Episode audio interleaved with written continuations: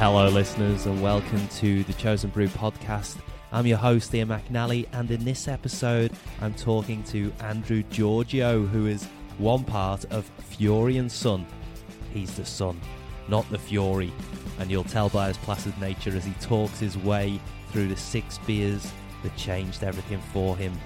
But before we get to that point, I hope you've all recovered from Good Beer Week. My only advice before we start is wrap yourself up warm if you're in Melbourne, get by the fireside, get yourself a Fury and Son Scotch Ale because they're going to run out, and enjoy this beer journey from Andrew Georgiou. Let's get into it.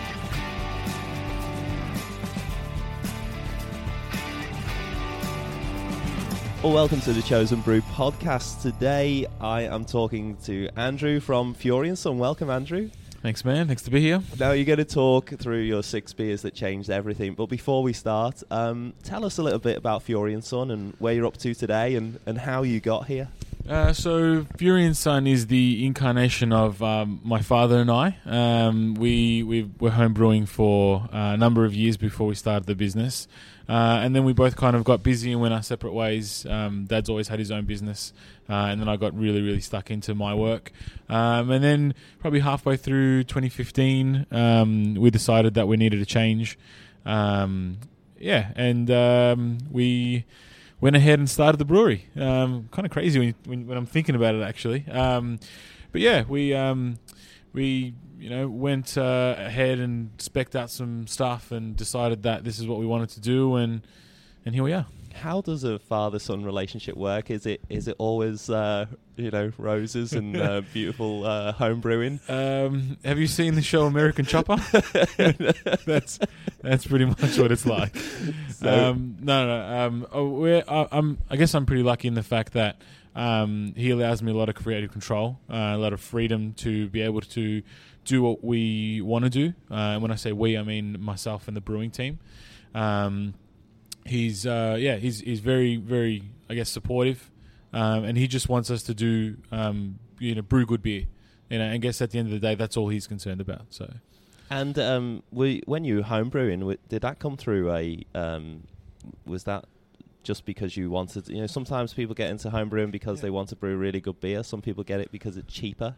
Um, what, what, was the motivation to I, begin I think with? it was just a way for us to bond. Mm. You know, and it just happened to be that um, and then that's what kind of fueled the passion later on down the track because it was those feelings of us, you know, I guess working together and you know, yeah, it was just rewarding. Mm. You know, obviously working together with your with your dad, um, and then and yeah, that, that's kind of why we got into it. To be honest, just to, just so that we can, I guess, strengthen our relationship. And tell us a little bit about where where you're at today. Where are Fury and Son um, now. Uh, you've just took, took me through a walk through the brewery. Yeah. T- tell us a little bit about what you've got there and um, yeah, how um, you're becoming more self-sufficient. Sure. So one of the one of the core principles that we based the brewery on when we first started was is that we had to do everything ourselves, and if we were going to claim that we were independent and family run, um, and kind of you know stick down that pathway, then we needed to be true to that. Um, so everything that we do, all of our beers are all done in house. Nothing's contract brewed. We bottle our own beer. We brew it all here. Um, all our recipes are designed by our head brewer Craig Eulenstein, um, and, and, yeah, it's it's something that was very important to us. Um, so all of our equipment um, was, was, well, some of it was secondhand, some of it was brand new from DME, and we kind of paired it all together in a Frankenstein of a system. Um, it's a 25 hec brew house. Um, we've got four 50 hec fermenters. Um, I was just showing you the bottling line. It's a 16 head um, rotary filler. Um, it fills about three cases a minute. Um, and, and, yeah, it was just something that we that we wanted to do from the beginning. Wanted to be self sufficient from the get go. And you're you're running at capacity. You you're very yeah. much in demand. And uh, yeah, look, um, we we found it was it was a little bit more of a, a pull than a push um, when it came to selling stuff, and that that doesn't necessarily mean that we that we brew the best beer in the world. It just seems to be that people uh, resonate with uh, what we're trying to put out there. um, which is you know passionate, here for the beer and not really much else kind of thing. So our branding is quite simple. Um, you know, the, the shops that you'll find the scene are generally your, your local independent stores, and, and it seems to be important to some people, and that's why they, they, they support us, and yeah, we're obviously incredibly thankful for that. And you've also got all the preparation ready for a, a bar at the yeah at the, yeah. So hopefully, um, if everything goes according to plan and council gives us our approval, if anyone from council is listening, please, please help us.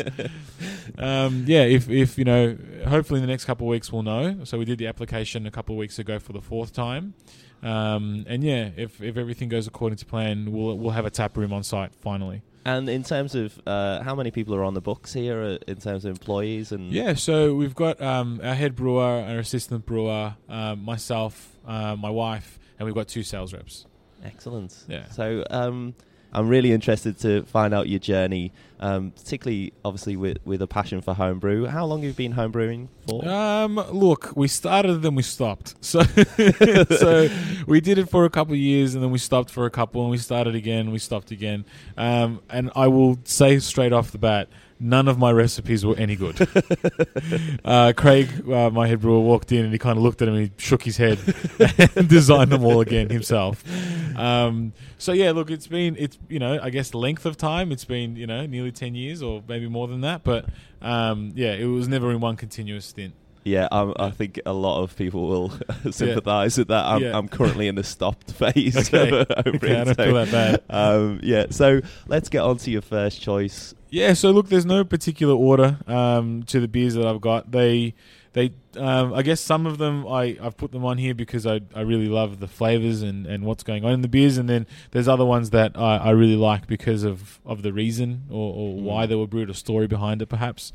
Um, so the first one for me is the Bridge Road Pale Ale.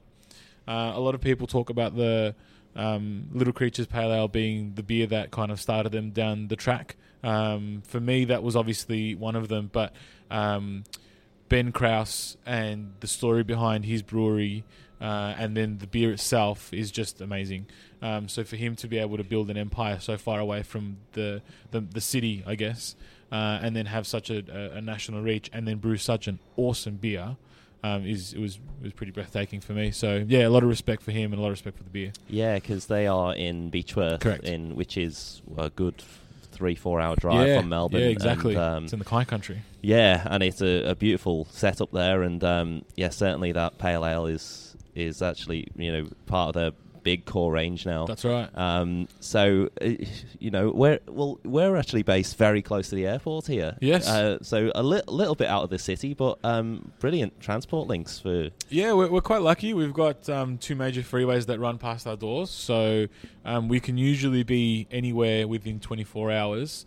Um, and we work together with a really good distribution company who can take us interstate within usually about 48.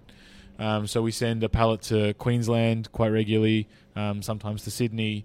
Um, so yeah, travel and logistics is, is, is there, I guess. Wow, and if Yeah. you uh, ever need to make a quick dash out of the country, you can. Yeah, get, exactly. If it all goes wrong, you can Yeah. get out of the country. so, um, it's choice two. Yeah. Um, choice two was um, Mountain Goat Skipping Girl. Um, back in the day, uh, I think they call it the Summer Ale now, uh, and it was just that, that was just like one of those awesome beers that you can just grab, go down to the beach or at a barbecue with some mates, easy drinking, um, and just delicious. Like it's just one of those beers that you can just keep knocking back. Um, I guess it was just you know fun. The memories that, that come up with that beer is just always being with friends and family, um, and and yeah, it was just just a great beer. I really like their uh, Goldilocks, I think, which might have been around the same time, um, which hasn't made an appearance since. But I haven't seen it that for, was- yeah, for a yeah. long time. that was great, and um, and obviously the summer ale now is is being packaged in the cans, um, That's right. and obviously going off quite quite quite well. yeah. Um, have you got you've got a bottling? Have you got any plans to to can any of the beers? Um, to be honest, no. Um, only only because we made the investment into the bottling machine. Um, had we had our time again, it's really hard to say whether or not we would have gone cans. Um, but uh, I guess there's pros and cons for both. Uh, I guess with the can, it's a little bit more environmentally friendly, easier to travel and things like that. Um, but I guess with the bottle, um, uh, I don't know. It just it, there's there's a little bit further reach. You can probably go to a little bit different venues with the bottle rather than a can. Um, but yeah, Yeah. There, there is a romance to opening a bottle, isn't Yeah, there? The sound yeah. and the, the clink and Yeah. everything like that, which uh, a can doesn't really have yet. yeah, So um, let's get on to your third choice. yeah. Um, so my third choice is my favorite style of beer. Um, it's La Sirène Super Saison. Um, it's just uh, I don't know. I guess the, the, the complexity of the flavors in that particular beer uh, is really really interesting to me, and the fact that it's getting brewed um, in Australia and locally is is pretty, obviously pretty important. Um, and and it's just delicious. I mean, Costa knows exactly what he's doing. He's got his brewery, you know, dialed in. Um, you know, the processes that he that he's gone behind and the passion that that goes into the beer is is really really cool. It's palpable. Um, and yeah, I, I just love saisons. You know, if I could drink them all day round, I would. Well, um, Yeah. La Sirène, they, they are doing what would be considered very avant-garde f- compared with the rest of the market in- Correct. In, terms of their beers. Um, you've just released a sour um, beer yourself. Yes. Tell us a little bit about um, about that and how that came about. Yeah, so funny story. Um, Craig uh, owns a cafe out in Daylesford, and he sent me a photo with our our regular pilsner and some uh, grapefruit squeezed into it. And he said just the text was, "This tastes amazing," and I was like, "Yeah, man, let's do it." And we came back to the brewery. He designed a, a brand new recipe, um, so it's like a, a golden ale base. Uh, and then we went and purchased 400 liters of fresh, unprocessed grapefruit juice, uh, and then pumped that into the fermenter right on the end of fermentation, uh, which then kicked it into secondary fermentation. So um, it's just got such complexity and depth of flavor, um, which is which is why I enjoy it so much. Um, and and it was time. It was time that we branched away from the core range. Um, you know, we, we've had you know some relatively good success with that, and um, yeah, Craig was getting the itch to release something special, and, and here it is. And tell us about your core range. That's been that your flagship. That's been what you've really based your success upon. Yeah, So tell us a um, little bit about. So, uh, I, I guess the pale ale um, was something that we, we just wanted to do from the get go. I think every brewery in, in the country has a pale ale or their version of a pale ale. Um, and I tasted a few of, of um, Craig's incarnations and I, I really liked them, so we went ahead and, and made a, a pale ale. Um, but something that we both um, really gelled about, uh, especially during the early stages, was the Pilsner or a craft lager. Um, and and yeah, it, it was important to me. It was important to Craig, and yeah, he just went went ahead and designed it um, from scratch, pretty much. And and we do it all properly. It's not it's not it's not a uh, for lack of a better word, a, a fake pilsner. Mhm. Uh, it's done properly. It lagers in tank for about six weeks. Um, so yeah, we you know low and slow ferment, especially at the beginning, to you know kind of suppress any ester formation. Um, and yeah, so that was that was the pilsner, um, and and the IPA was simply out of demand. Uh, everyone was saying you got to release an IPA, you got to release an IPA, so we released an IPA. um, and it wasn't. We never planned for it to be a core beer. Uh, just it was yeah, popular enough for us to to brew it consistently, uh, and then you know those are our three cores. Uh, when we first launched, we had a Scotch ale, um, which we decided to do every winter. So we've actually brewed it again uh, about two weeks ago, um, so we can have it ready in time for um, Good Beer Week. and that will be uh, strictly seasonal. Yeah, yeah, just one batch, five thousand liters, ready for winter. Uh, get in, best dressed, and, and you can have some. Uh, otherwise, yeah, it'll sell out. Excellent. I've, uh, this has come up quite a lot on the podcast about seasonal beers and um, some seasonal beers that appear and then stay on the shelf for Yeah. forever. and Yeah, uh, yeah. it's kind of th- that does take away from the fact that it's the time of year and the season. So it, it's really nice to hear that you're going to um, withdraw it off the shelves. So when it's gone, it's gone. That's right. Um, and there's, there's something really nice about that. So um, yeah, excellent. Music to my ears. Thank you. Um, Excellent. So uh, I want to ask you as well. Is was this venue your first choice? Was this venue were you looking just in this area, or was there a number of different options? Or Um, there was. Uh, we always wanted to stay west. Um, so I'm born and raised in the west. Um, kind of moved around from Sunshine to St Albans um, to Taylor's Lakes. So we've always kicked around these areas. Um, there was a venue that was a little bit further down the road, um, closer to Tullamarine, which was kind of perfect. Um, had everything that we wanted. All the utilities were already there. It was. Um, you know, close to other little shops and cafes and stuff, so there would have been like a nice little cool foodie vibe uh, going on there, uh, but unfortunately, it was just way too expensive. Um, and yeah, with this this venue came up, which is a little bit closer. Not really much else um, food wise going on around here, so it's going to have to be a draw card once it does open, um, just to get people to come out and then just see what's going on. Um, but yeah, look, it, it's it's kind of perfect for what we want it to be, and we've we've, we've transformed it, I guess. Um, yeah. And there seems to be a, a togetherness about the western suburbs. Like everybody seems to be. I f- feel like there is a sense of, of communality and yeah, look, I um, guess because there's not really that many of us, Mm. um, and and we kind of stick together. Um, yeah, if that makes sense. Yeah, yeah, yeah. Um, Jayne um, from Two Birds was one of the first brewers that I contacted to to get some you know inspiration um, about what we're doing. Same thing with Mazen from Hawkers. Mm. Um, yeah, everyone everyone's just it's like um yeah like a brotherhood kind of thing, like a family. Um, yeah, it's just really cool. yeah. No, it's gr- lovely to hear. Yeah. Um, choice four. Choice four is the Russian River, uh, Pliny the Elder. Um, just a hop bomb. Just love it. Just flavor all the way through the the hop character. The I guess the the balanced uh, malt profile with with the what hops are going on there. It's just a delicious beer. And where are Russian River based? Are they? Uh, out in the states. yeah. Yeah, um, you're going to test me now. I can't remember exactly which state it is, but it's definitely in the US. And did you Yeah. try that beer in Australia? yes, First? Yeah. yeah, correct. And on tap or Uh, no, in a bottle. Yeah, uh, in yeah. a, I think in a, in a long neck, and I think a 750 ml bottle. yeah, Um, so yeah, yeah, it's just a absolutely delicious beer and strong. and strong. yeah, yeah. She, oh, she's a belter. It's like eight percent, so strong but not extremely. Um, but yeah, yeah, just I don't know. Um, I can't remember the first time that I had it, but it just you kind of take a drink and you're like, wow, you know, that's you know they they obviously care about what they're doing. They haven't Mm. just thrown a whole heap of hops in and said, yeah, it's a double IPA. You know, Mm. they've, they've taken some obviously care and consideration into what they're doing, and it's just really cool. And is there any other US um, breweries or, or beers that you find yourself going back to, Um, good question, man.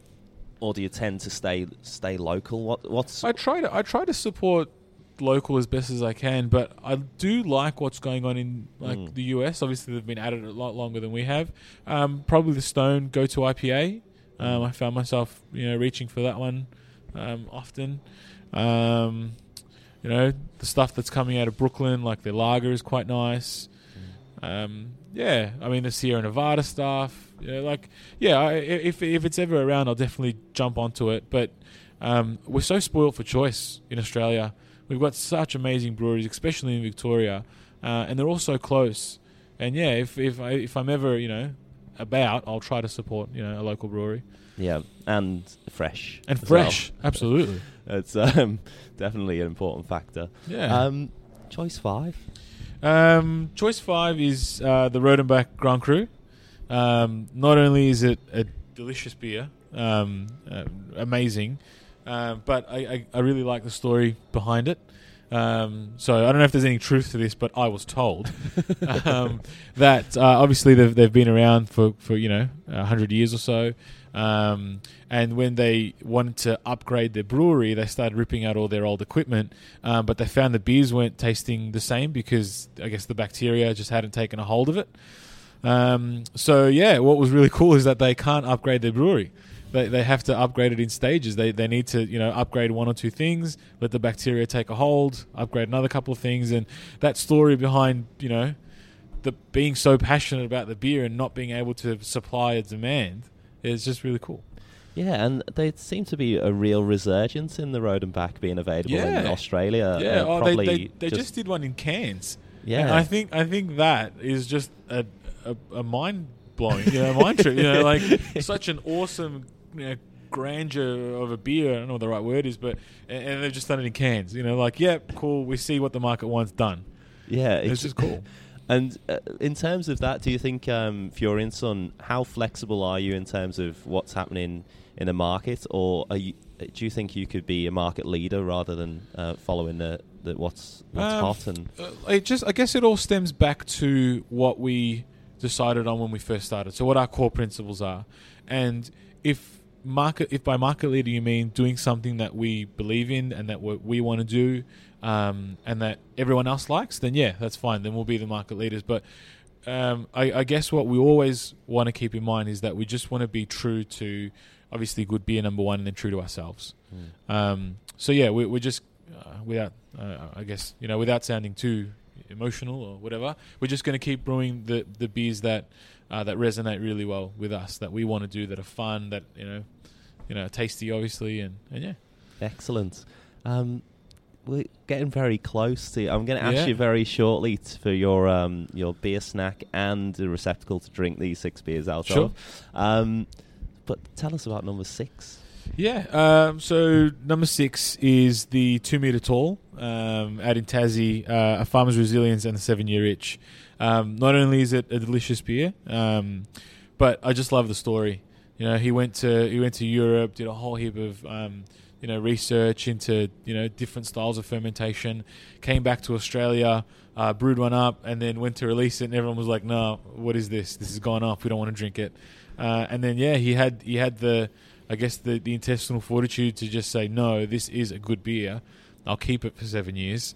And then, yeah, and then released it when it was right. And there, the market jumped all over it. And, you know, he's, he's kind of laughing now. Yeah, I heard that he'd actually um, he'd worked in wine in France for Yeah. many years, and then bought a plot in Tasmania with the idea of it being a vineyard for Correct. wine, Yeah. and actually turned up in Tasmania and was like, uh, "This is ideal for beer," Yeah. and then shifted completely. Yeah. And I think um, you can visit. Uh, I think they've got a little They shed do. where you I, can. I have, I, I, and I'll be the first to say I haven't been actually been out there, but yeah, anytime I see a bottle on the shelf, I'm definitely reaching for it. Yeah, I'm definitely uh, keen on, on going along because I think they also have um, a lot of the styles are real ale, uh, British Yeah. cask um, beers, which obviously uh, uh, you know I, I would uh, enjoy. Yeah. Um, and uh, actually, would you consider doing anything uh, cask or, or real ale in yeah, that look, style? we, we, we want to. Uh, it's just not very practical um, from a, I guess, from a location point of view.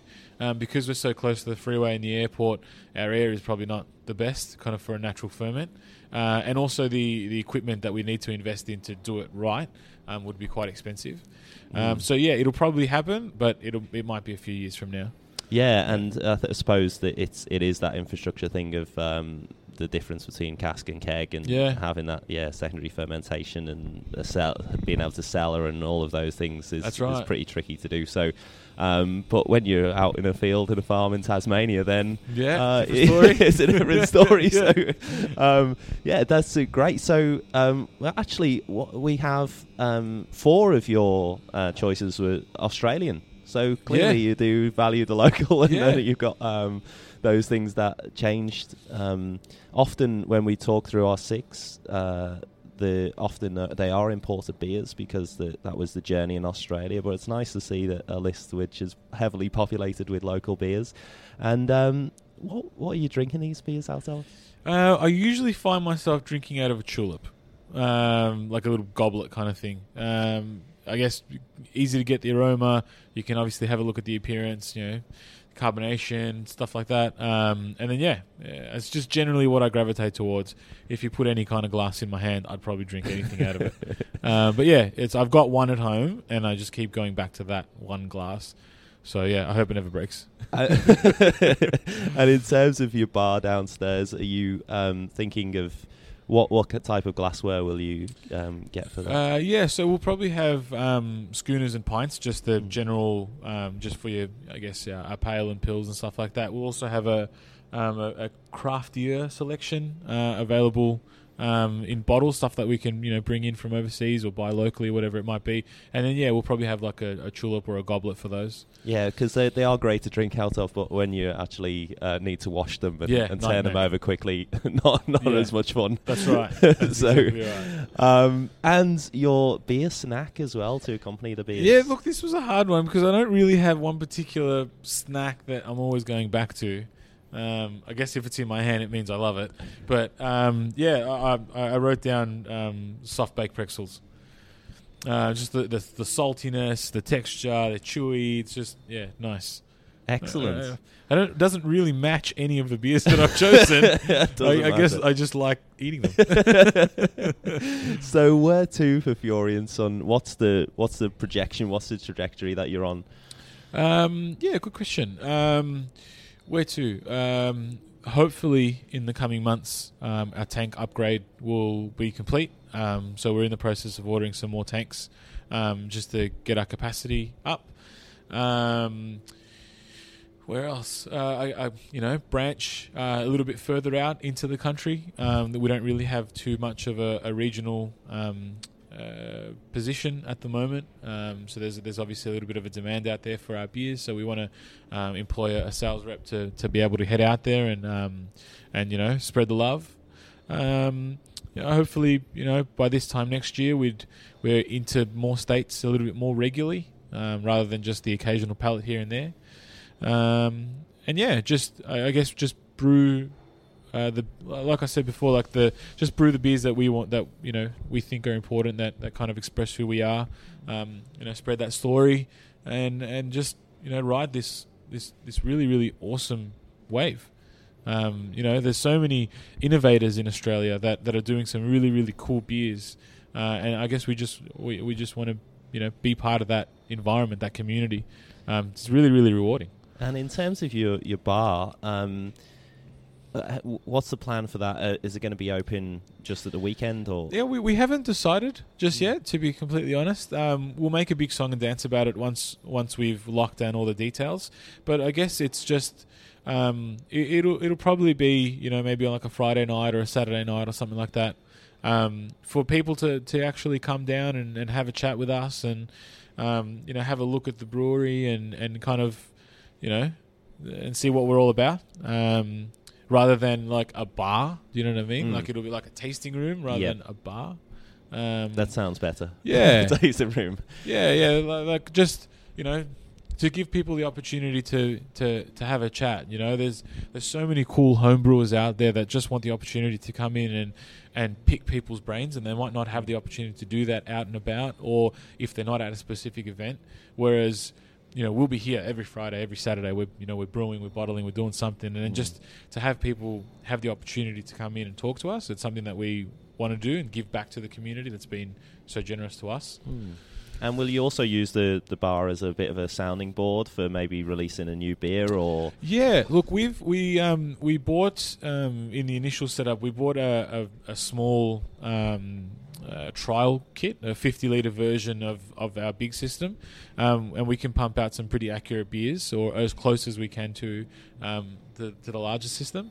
Uh, and the idea was to release something, you know, every week when we're when we're on operation. So just one keg, you know, 50 liters, and see how it goes, you know. And if it's something that's that that people enjoy and it's cool, you know, we could possibly consider, you know, making you know 5,000 liters of it.